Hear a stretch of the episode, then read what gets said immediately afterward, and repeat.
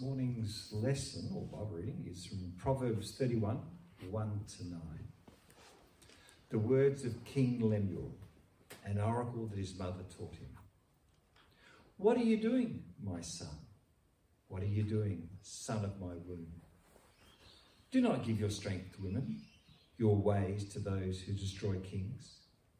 It is not for kings, O Lemuel. It is not for kings to drink wine or for rulers to take strong drink, lest they drink and forget what has been decreed and pervert the rights of all the afflicted. Give strong drink to the one who is perishing and wine to those in bitter distress. Let them drink and forget their poverty and remember their mercy, sorry, and remember their misery no more. Open your mouth for the mute, for the rights of all who are destitute. Open your mouth. Judge righteously defend the rights of the poor and needy. This is the word of the Lord.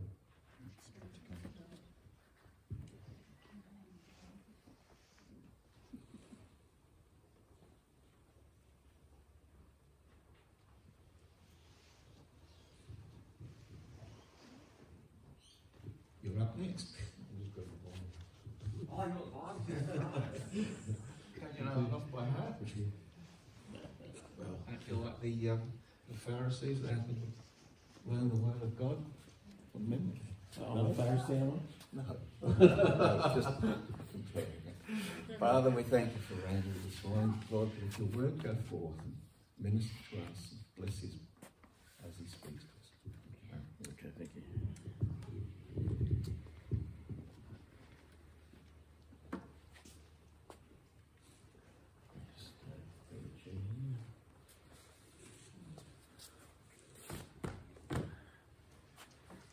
Good morning, everyone. Good to be with you again today. Our greetings from Aldinga Community Church. We had Montaz down, was it last week? You were the week, two weeks ago, wasn't it? Goodness, gee, time flies, doesn't it? All right, um, we're going to uh, look at uh, Proverbs 39 and we're, uh, 31, sorry, and we're looking at um, an interesting text. You'd think that we'd go to Proverbs 32 for Mother's Day.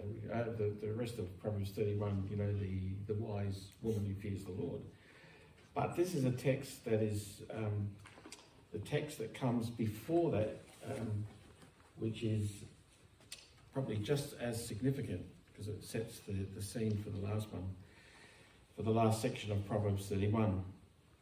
And this is the words of King Lemuel, King, Lemuel's mother. And King Lemuel um, is reciting, he's learned some words that his mother taught him as a young um, boy, probably, or as a young man. And uh, he's probably got himself into some strife. Uh, he's a ruler, he's a king of Massa, he's outside of Israel. Uh, so he's um, bringing forward these words that his mother taught him to give him wisdom to, to cope with life, to know how to, to, um, to live. So I don't know where we are with our slides. So just flick through, we've read all of that. So hopefully keep going. So I do PowerPoint, you see, and uh, so this is all a bit of a technological thing. Okay, there's, here we are. So wisdom for life. So um, mothers, a godly mother brings wisdom to her children. And wisdom is incredibly important in life. Um, I think probably uh, over the last 200 years we've celebrated knowledge over wisdom. Um, that's more of a Hellenistic, uh, more of a Greek way of thinking, but the scriptures um, celebrate knowledge and wisdom together, not one, not either or. Knowledge is having uh, understanding, a rational understanding. Uh, doing apologetics this morning. Uh, having a, a, a knowledge and a rational understanding of our faith is very, very important. So that's why we talk about apologetics. We we um, set out our doctrines in the church um, and all of those sorts of things, and we need to do that. Wisdom is really uh, the ability to live that knowledge out in life, in created life, because it's not just a matter of being clever. It's a matter. Uh, wisdom's actually more important in the end because uh, in the final analysis, all of us, even if we can't work everything out, all of us can't, can actually love one another practically. And that's a very important thing to do. And sometimes just a practical little act of love is probably the most important thing to do in life. So wisdom's very important because life is complex. God has made um, everything beautifully in the creation. He's put colour and function in the creation. There's lots of diverse elements. Uh, he's um, uh, he uh, and also there's the fall, which complicates everything. So that that beauty and that that diversity, that function is disrupted, and things become ugly. So you've got this mixture of uh, a beautiful creation and a good creation, uh, functional creation, uh, mixing with uh, disruption, chaos. Everything goes back to chaos and emptiness because of sin. So to make our way through life, you need to have um, a lot of wisdom. Just being clever. If you go to most cultures, if you go to churches, any group of people, the people they really honour and really respect in their in their community are the ones who are wise, the ones who just don't get beyond themselves and know how to maintain coherence and unity within the um, within the community. So King Lemuel, this is a, a, a, the words of King uh, uh, Lemuel's mother. So we're listening to a wise woman as she brings wisdom to her son. And this is from outside Israel, as we've said. King from uh, he's the king of Massa, which is a foreign country, uh, and that indicates that there is um, uh, wisdom, what we call common creational wisdom. You know, uh, people in the world can often be more wise than people in the church. I don't know if you've picked that up. Uh, there were some people, I was reading, someone gave me a, an article the other day because I had a discussion with her about uh, feminism and all, which is the hot topic today. And she's not a Christian. And she agreed thoroughly about the, necess- the, the necessary function of women as mothers and wives and all that. She was in full agreement, but she couldn't understand it within the Christian faith. But she gave me this article of a feminist, and basically, the, this, this British feminist said that um, uh, for some reason, marriage is best. It's sort of imposed upon us, but if you look at the, if you just look rationally, and if you look at how everything works, marriage is the best way to live. So even the world, and she was advocating for a more of a traditional role for women and all the rest of it. And so even someone outside the church can see that everything functions in a certain way. So you can have a kind of a common sense uh, approach to life. But you know, in in the faith, that is all elevated to a whole new level because we fear the Lord. And when we do things uh, out of fear, out of the fear of the Lord, uh, because He's the creator of the universe, everything's elevated into a higher level, into a glory that is not known outside of the faith. Uh, so we, we look at it from a slightly different uh, angle, and um, and it's interesting that this text has been brought in by the Israel uh, sages, brought into Israel and sanctified within the community because um, uh, uh under the um, uh, under the authoritative word people of the word men of the of the of the country. So it's brought in and it's sanctified and it's elevated to a new level in the text of scripture. So, but the point is about this mother, and this is very interesting. This mother of King Lemuel, she gets masculinity. That's quite something, isn't it? Uh, it's quite something for us to understand. For men to understand women and for women to understand men is a little bit tricky sometimes. I just remember uh, my, uh, well, my, my, my wife, um, we, we have three boys, and um, she didn't have brothers when she was growing up. Uh, but she had these boys when she got married, you see, and one of my sons would just call her out to the back door when he was about three, and he would get on his bike, and he took great delight in pedaling as fast as he could and just smashing into the fence and crashing. And she's going, I said, he's a boy, you know, that's what he does. And um, so she didn't get it. Um, but uh, she does now, really, I think. She's grown uh, that's a long time ago. But, uh, but, but the, the, difference between masculinity and femininity needs to be celebrated and, and cherished. because God has made us in His image. You know, if you men and women in creation are the royal image bearers. So to be a, a man is to be a royal king, and to be a woman is to be a royal queen.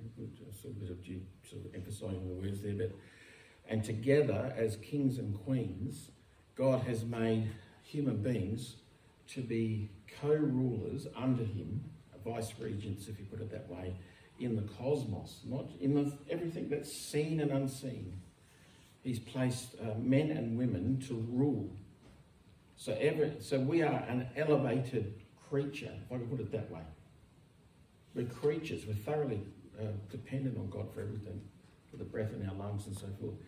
But as men and women, we have this, this, this glory that he's, he's put onto us and this rulership in the whole world, in, in the cosmos. And not only as, as it unfolds through the scriptures, not only in the seen world, but in the unseen. Paul talks about uh, the church uh, uh, teaching the, the, the unseen powers of the truth. So uh, we have a, a, an incredible, men and women together have an incredible responsibility in the entire cosmos. And you need to read your scriptures to get that. And we need to work together. Um, there's one image, man and women together, one image, uh, serving God in that way. And within that image, there's differentiations, and the differentiations need to work uh, together uh, so that uh, the one image can then reflect and rule in the cosmos. So just as God is three persons and one God, we are two um, uh, genders, if you like, or two um, um, sexes coming together in the one.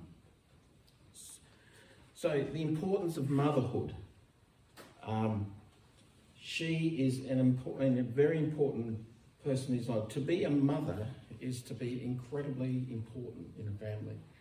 Um, now I say that you almost it may come across being patronising, but we've got to say these things today. I, I take a group of young mums on Wednesday mornings, and they pile into my house and they bring all their little kids who trash our house, and a lot of few look at the look after them. And we get these mums aside and we sit down, and uh, they. One of the things I've noticed over the last year or so is that they were actually feeling guilty about being mothers about sort of looking after staying home and looking after their little babies and all the rest of it. Uh, so I was just going through this whole thing of being a, a, mother and giving time to motherhood and giving your, your heart to it. Uh, it's part of it, that indispensable part of the image that, that is needed. And this man, who was a king, is living off the words of his mother when he was younger. So she's, in a way, prophesying God's word to him.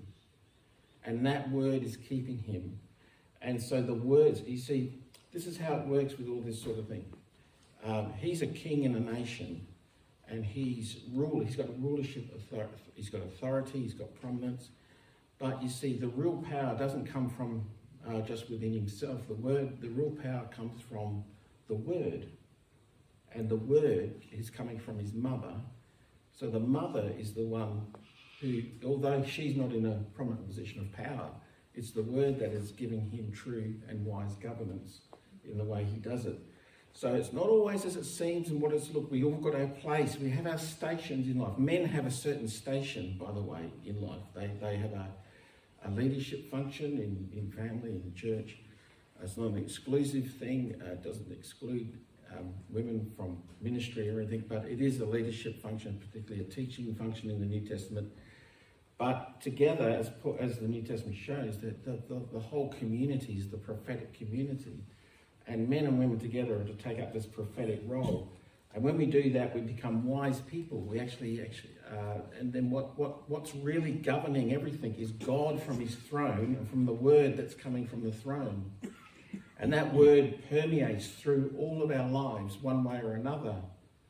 And we're to listen to one another, to the word, to the wisdom of the word that comes to us from that throne. All right, so she's correcting. She's saying, What are you doing? She's correcting him. So there's something wrong with him. He's gone off the rails or something. Um, verse 1 What are you doing, son of my vows? What are you doing with your life?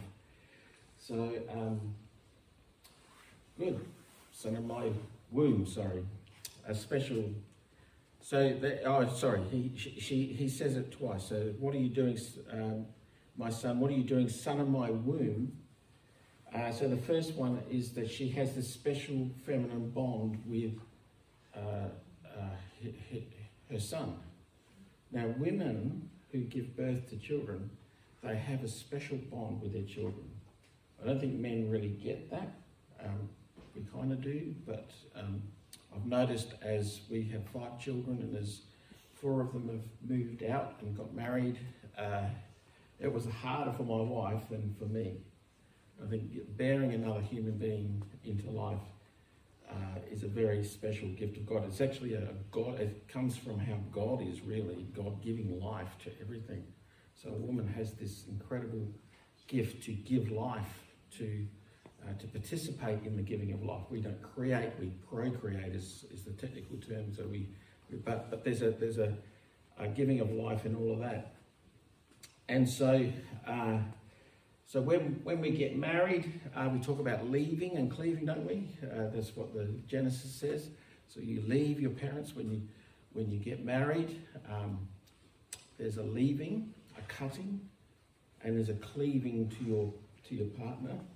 Uh, but I have a little saying: when you leave, you leave. You must leave psychologically, spiritually. You leave the authority structures, but you must, and you cleave to your partner but you don't heave your parents. All right? So that's what the culture does today, by the way. It heaves the parents out. They talk about parentectomies.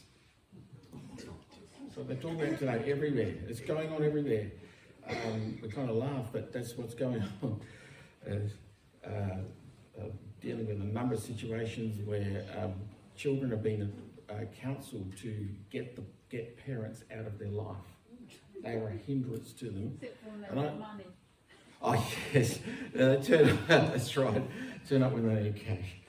Uh, but I, I, I, know parents who have, have um, had their children divorce them. You know, like basically send a letter say that's it. I'm not talking to you anymore. I've changed my name.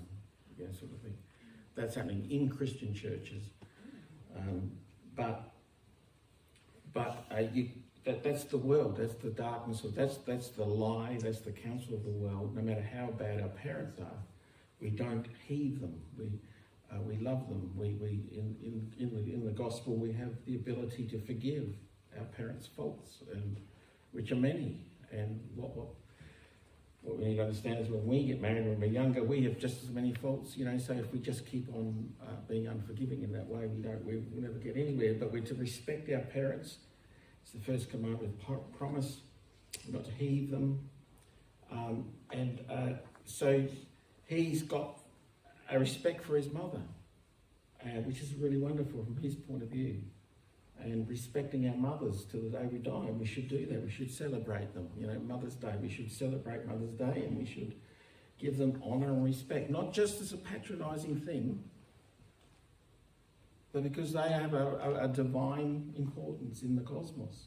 You know, they, they reflect God in a very special way, just as men reflect in a certain way, mothers do in their own way. So just we'll just read through from Proverbs 23, 22. Listen to your father who gave you life, and do not despise your mother when she is old. That's pretty plain, isn't it? Pretty clear to understand. Proverbs 10:1. A wise son makes a glad father, but a foolish son is a sorrow to his mother. I remember when I was a kid at school, I played up in the school choir and got chucked out. And it worried me because my mum really wanted me to sing in that choir. And it really worried me that I was chucked out. And because of, so I, I, organised and I went uh, pleading to the to the guy to, to the teacher to let me back in, and I got back into the choir, and my mother was very happy. So all's, all's well that ends well. So um, and the same thing, Proverbs twenty twenty. Next slide. Um, uh, if one curses his father or mother, his lamp will be put out in utter darkness. Very, very powerful words, aren't they? Um, you know, our parents um, have a stack of wisdom. Our mothers have a stack of wisdom. And you're a fool if you don't go and listen to their, to their wisdom. Uh, worse than that, uh, if you despise them, you, you will be judged by God. So important is motherhood. So the Proverbs 13, 30, the eye that mocks a father and scorns to obey a mother will be picked out by the ravens of the valley and eaten by the vultures. My goodness. You think uh, the, the, the, the sage here is trying to make a point? Think so. So, um, we, what's happening today, you know, is with, in terms of women, is that there's this strange culture that we're developing, and we, we're, we're building off, off out of the Enlightenment the, the principles in that rational, it's a, it's a rational thing. Uh, like we're saying, you can be rational, but you can be incredibly foolish. You can be clever, but you can be a clever fool. That's the danger, you see. And you can't take life out of the created order. There is a creator who made things in a certain way. Everything is the way it is. And so your mind has to fit in with that creator and with that creation. You have to, you're talking about the narrow way to this morning. You know, we, we it, it's, a, it's a narrow way into that, but, but there is a truth that is broad and deep and glorious. And we mustn't move out of that, uh, out of that wisdom um, and uh, today um, we have this thing of equality and individualism and all of that intellectualism. It's all merging into this sort of clever way of destroying our gender. So all, there's this thing about making women to be men now. A lot. I mean, what the? I mean, blokes be looking. A lot of blokes look at it and they go, "What? What? What?" And they're silenced. And then, uh, so you've got this you know, this equality for females, they kind of are pushed into this male world, which the men kind of don't want them there anyway, because they want them to be women. You know, you don't. There's, there's a difference between men and women. Uh, you, you, uh, the way a man works is that uh, he has to have a group of men around him to help him to know how to live his life the men live in, live, uh, in, in Israel, the, the, men gathered at the gate of the city and they would discuss and they would, they would uh, as a team, they would work things out. They'd work their own lives out. Uh, but a woman, you don't have to tell a woman what she's about individually. I was, I was saying, uh, to, saying this to the, group young mothers, I said to them, you know, you don't have to tell your daughters what they need to be or not. They've got it in their womb they've got their calling in their biology. You don't need to tell a, a girl what to do in life. And she kind of sniggered at me a bit.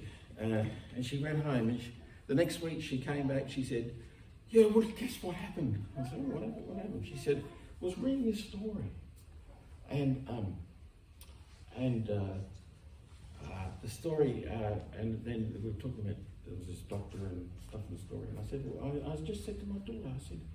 what do you, what do you, what do you want to be when you when you grow up? She she looked and the daughter looked at her and says, "Mummy, I just want to be a mummy." so there you go.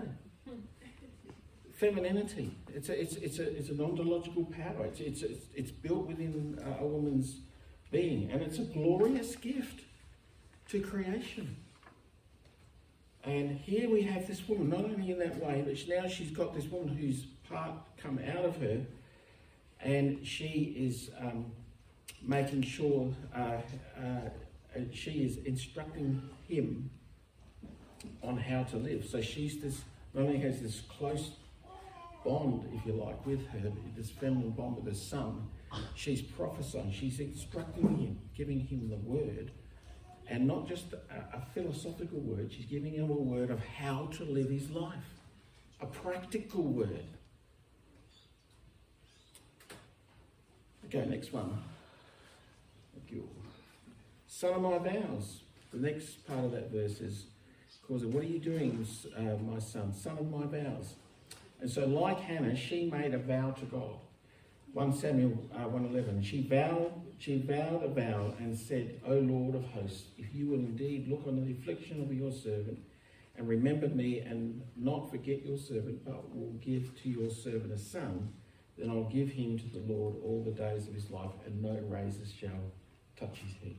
It's interesting listening to women who occasionally you get a bit of a snippet. I get it from my, I heard it from my wife, but other women, and they talk about praying when their babies are born and putting a prayer and making a vow to God over the life of that child. So the vows of a, of a mother, and to a certain extent, that's that's come to fruition in this, this boy's life because he's ended up to be a king of a nation. So vows are very important as part of that giving of wisdom, um, giving themselves to their children. Women give themselves to their children in a very special way. By the way, um, some of the most difficult counselling sessions I've had over the last 25 years are with older men in particular who uh, had lost their mother when they were very tiny, or in one case, a mother had abandoned the child, this boy, when he was he was in his 40s when I was counselling, when he was two or three. And she was around, but she refused to look after him. And he was not in a good place. He was a Christian fellow, but he was not in a good place. He, he, he can't, I mean, we can get over these things, by the way, in the grace of God. And his problem was that he hadn't sort of submitted to the sovereignty of God and forgiven his mother, but nevertheless, it was still true uh, that he was really str- struggling um, with that. Okay, so what's the actual advice? Next one, thanks. Okay, three wise prohibition, feminine prohibitions for men. All right, there's actually four in here, but I've done three for the sake of time. All right, so do not allow a woman to undermine your authority. There you go. So she's a she's this powerful, godly woman, but she does not want anyone uh, to uh, to, to do not give your strength to women or your ways to those who destroy kings. So there's two things there. Women, uh, women can lead. Uh, a man can give himself to another woman in a wrong way, and or she can lead him away, uh, and then that can um, undermine a man's strength and his authority. Can suck out all of his life uh, and so he says, don't give your strength to women. So godly women understand the importance of masculine authority. Life is about order in unity. Life is about giving, um, uh, it's about understanding uh, in creation. When God said, uh, God made everything good and it was good, it means two things. It means that everything's functional and beautiful. The word good in the Hebrew is tov, and the Greek Testament kalos, and that has a, a, a like a coin has two meanings in, in, held in the one. One is functional, and the other is beauty. So if you look at the world, it's incredibly beautiful. Even if the world's going to pot around us, there's still a beauty there. Even if we can't see it, it's there. It's there every day. Calvin talked about the whole world being like a theatre of God's so you walk out and you're in a theatre and you're looking at some glorious thing going on all the time. But there's order and there's structure. There has to be order and structure in the creation. And a godly woman understands that there must be order and structure. And she knows that a man must take his place in the order of things to take to, to for that. Um, we're going to see how this plays out in the next few verses, how that um, unravels uh, in terms of the moral life, he's got to be a moral man to be able to do that. Because, uh, and that's what she's talking about here. So don't give your, your strength. Uh, so uh, women have, uh, wayward women have the power. What she understands too is that wayward women have the power to destroy a man. So don't ever talk about women not having power. That is absolute rubbish. Never, it's never, they've always had a kind of a power. They've got a different kind of a power. That's all it is. Uh, so there's kind of a lie, this, this patriarchal thing that everyone's talking about, which is actually a perversion of what's actually going on in history, by the way.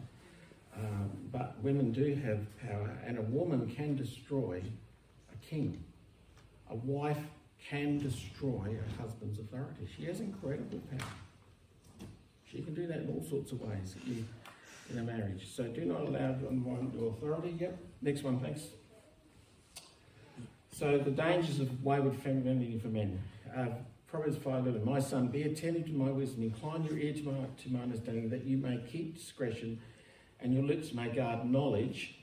For the lips of a forbidden woman drip honey, and her speech is smoother than oil. But in the end she is bitter as wormwood, sharp as a two-edged sword. Her feet go down to death, her steps follow the path to Sheol. She does not ponder the path of life, her ways wander, and she does not know it. If you read Proverbs 7, a wayward woman will suck a man in sexually, a prostitute if you like, and she takes him in, she sets herself up as this, as this um, glorious, beautiful, um, religious, she's offering sacrifices, if you read Proverbs 7 very carefully. She takes her into his lair and she murders him. Women are very powerful. Um, they, uh, women can do just like men. Uh, depravity is an issue for men and women. It's not, it's not just one or the other. It's for both of them. And this woman, this, this mother of this king knows that. That if he gets to, to be with the wrong women, they'll destroy him. They'll destroy his kingship. So it's wise for him just to keep away from certain things. Like for men today, listen, listen to your mothers, listen to the women. Don't get involved with pornography. Don't get involved with, uh, with a woman who's trying to seduce you. Don't get involved with it. It will destroy your life. It can take you down a path and destroy you. It's very dangerous. So um, mothers would be saying that to all the men here, to their sons, very clearly today. Right, so we'll keep moving. Um, next one. Then she says, don't drink too much. She says, so alcohol. So in the New Testament, an elder is not to be a drunkard. 1 Timothy 3 3. So a leader, a ruler, is not to be given to alcohol. There's no, uh, there's no hard and fast rule right through the scriptures about giving over to alcohol, but this fellow may have got caught up and he may be drinking too much and she's seen that. Um, it's quite an issue today amongst pastors. I don't know if you know that. A lot of pastors are drinking today, too much. And it's causing a lot of problem. It's a lot of problem for their women. And if they don't listen to their wives or their mothers who rebuke them, they'll be disobeying God, won't they? Because um, drinking can be um, a real problem and women feel the pain of, of drunken masculinity very acutely. It, it, really, it really makes them fearful. Because a man has a lot of innate physical and uh, other strength that he's got, and he can, he can cause a lot of damage, a lot of physical damage. So it puts a lot of, uh, really undermines a, a, woman's peace and her security in life. So uh, so listen if someone is saying to you, especially the women, if you like, if you're a man, if you're drinking too much, listen to the women in your life. Listen, listen to them. If they say to you, you're drinking too much, listen. So in Ephesians 5.18, do not get drunk with wine, for that is debauchery, but be filled with the Spirit. So debauchery is to lose all self-control and to lose, uh, become disheveled and to use your powers in order. So the next one, third one. Then he, he goes on, don't neglect the care of the afflicted. These are all practical things, aren't they? So the, the, the, problem is if you give yourself, if you're a man, and you're ignoring the, the advice of your mother or your women around you, and you're getting involved with uh, women in the wrong way and you're drinking too much alcohol, but what, what do you stop doing? Well, you stop loving people. So God is the one that cares for the weak. It's right through the scriptures. God cares for the weak. The whole basis of us being Christians that God loves us because we were weak. We were nobodies. Israel was a little tiny nation. All right, so um, you forget the way things are. God decrees that the, the weak be careful. Leviticus 19.10 And you shall not strip the vineyard bare, neither shall you gather the fallen grapes of your vineyard. You shall leave them for the poor and for the sojourner. I am the Lord your God. So the basis. So being caring for people, um, particularly for the weak. Acts 20, 23. Thank you. Next one. So, in all things, I've shown you that by working hard in this way, we must help the weak and remember the words of the Lord Jesus, how he himself said it is more blessed to give than to receive. And he's talking to the Ephesian elders there, to the men. So, elderships, leaderships, men are to look after weak people. They're not about promoting success primarily and glory and all that. Leadership is to be a leadership for blessing. This is what marks Christianity out so incredibly differently. It doesn't throw out all the creational order, it maintains it and heightens it in Christ. And then what happens is that we learn to be people of love. So, uh, in, if you're in a position of authority, this, this mother of this king would have been in authority over him when she was a mother, when he was young. But now the tables have turned, and she would have cared for him and loved him in his weakness as a little child. So she was setting him up in the very issues of life, in the very day to day rhythms of life. She was setting him up how to be a king. So that's what I'm saying. If you're a mother, you be a mother. Don't let the world separate you from your kids. However, you do that, do it wisely because you're putting into them the very nature of God Himself. So, wise masculinity, next one. Wise masculinity um, uses its God's given strength for the blessing and the strengthening of others. Okay, next slide, thanks. And the last one, we'll finish off now, very quickly. Open your mouth, verses 8 to 9. Open your mouth for the mute. Interesting saying, isn't it? Speak. So, what do men do? They go quiet, don't they? So in the garden, when Eve fell, what was Adam doing? What was he doing? Who knows? Genesis 3 6. Who can tell me? Hmm? Well, yes. Well, worse than that, that's actually very kind. He was standing there next to her, saying nothing and doing nothing.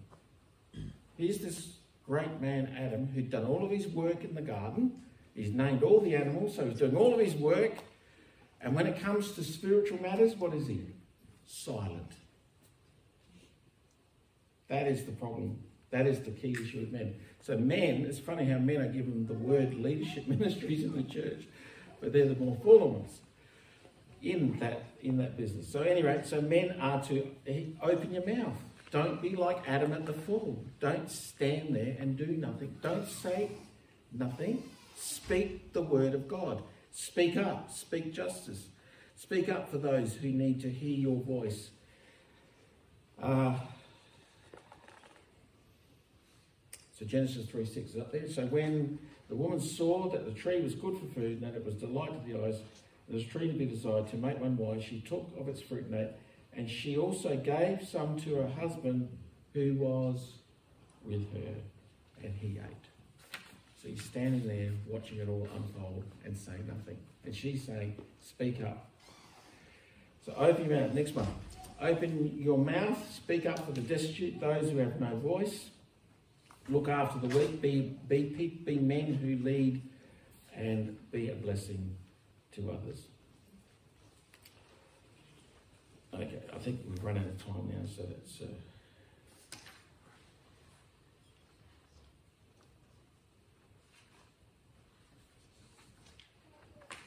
so let, us pray together. Father, we thank you today uh, that you have given us back in the gospel, in the great husband of the church and the church, uh, the feminine church. You've given back the great gifts of masculinity and femininity. And we thank you that these gifts come from you as our great creator. And we thank you today, Lord, that as men and women we stand together. We thank you for the word that you have given to us. We pray, Father, that uh, you would uh, fill our women with your Holy Spirit to be those prophetic mothers and wives and friends and daughters of those around them. We pray for the men, Father, that we would not be silent, that we would take up our authority, receive instruction uh, from you and from the women in our life, and to share that word and to defend those who are weak. So give us strength for all of this, we pray, Father.